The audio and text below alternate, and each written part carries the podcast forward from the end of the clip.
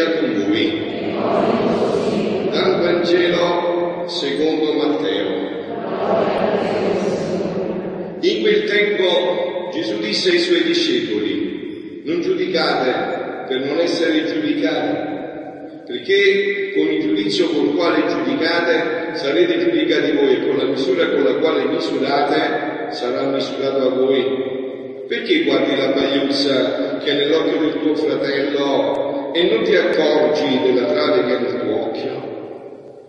O come dirai al fratello, lascia che tolga la pagliuzza dal tuo occhio, mentre nel tuo occhio c'è la trave? Ipocrita, togli prima la trave dal tuo occhio e allora ci vedrai bene per togliere la pagliuzza dall'occhio del tuo fratello.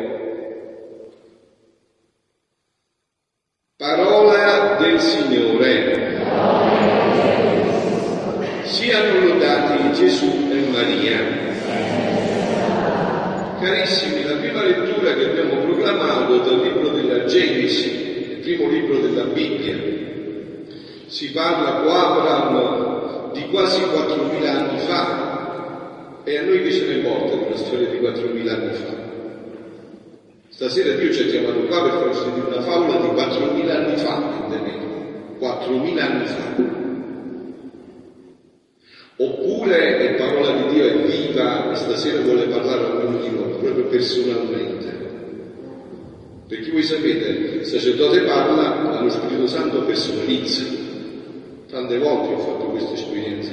Padre mi hai parlato con me, mi conosceva, ti conosceva figlio mio.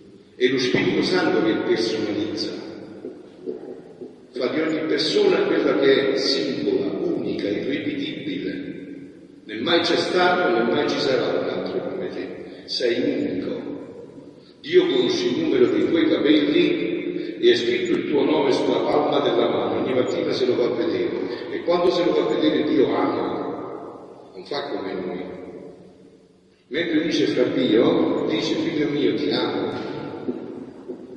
Quindi questa parola è per noi stasera qua. E perché Dio ci ha chiamato stasera tutti qua? Visto che Lui è Dio, no? Sapeva che stasera c'eravamo noi, è vero? Mica Dio è Dio, Dio è Dio, sa tutto di tutti e conosce tutto, anche ciò che è possibile e ciò che si realizzerà tutto, se no che Dio è Dio? Un Dio che non sa tutto di tutti, che conosce il numero dei capelli, no? Voi ci pensate, oggi attualmente siamo 7 miliardi di uomini probabilmente sulla faccia della terra, qualcosa in più, qualcosa in meno, qualcosa in più. E Dio conosce il numero dei capelli di tutti e 7 miliardi di uomini. No, conosce il numero dei capelli di tutti quelli che sono stati, sono e saranno. E noi siamo in questo Dio. E Dio stasera sapeva che noi eravamo qua, a Betello, e ci ha chiamato per una parola chiara Prima di tutto ci ha chiamato perché Dio quando ci chiama vuole che noi ne andiamo pieni di gioia. Ogni santa messa dovrebbe essere un'esplosione di gioia, dovrebbe darci il senso profondo della vita, come per Abraham. Cerchiamo un po' che questa parola del prima, della prima lettura attraverso anche quello che ha detto stamattina il dolce Cristo in terra, Papa Francesco, no?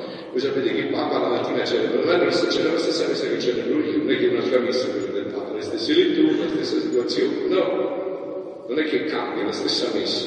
E diceva Papa Francesco, non servono oroscopi, spero che già questa non sia una parola che colpisca qualcuno di voi, eh? non servono oroscopi o necromanti per conoscere il futuro. Quella è la fessia, eh? Pensare che un oroscopo o qualcuno con una palla ti possa dire il futuro. Il futuro dipende da te, dipende da come tu ti disponi nei confronti vero cristiano non è quello che si stalla e rimane fermo, ha detto Papa Francesco, ma colui che si fida di Dio e si lascia guidare in un cammino aperto alle sorprese del Signore. Aperto alle sorprese del Signore. Signore abbia ognuno di noi una sorpresa anche stasera. Sì, sì, proprio stasera.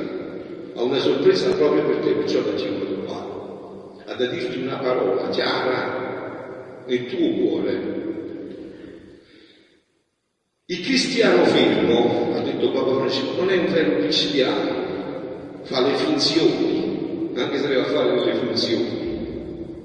Non è un vero cristiano, il cristiano fermo, è un invito a non rimanere statici,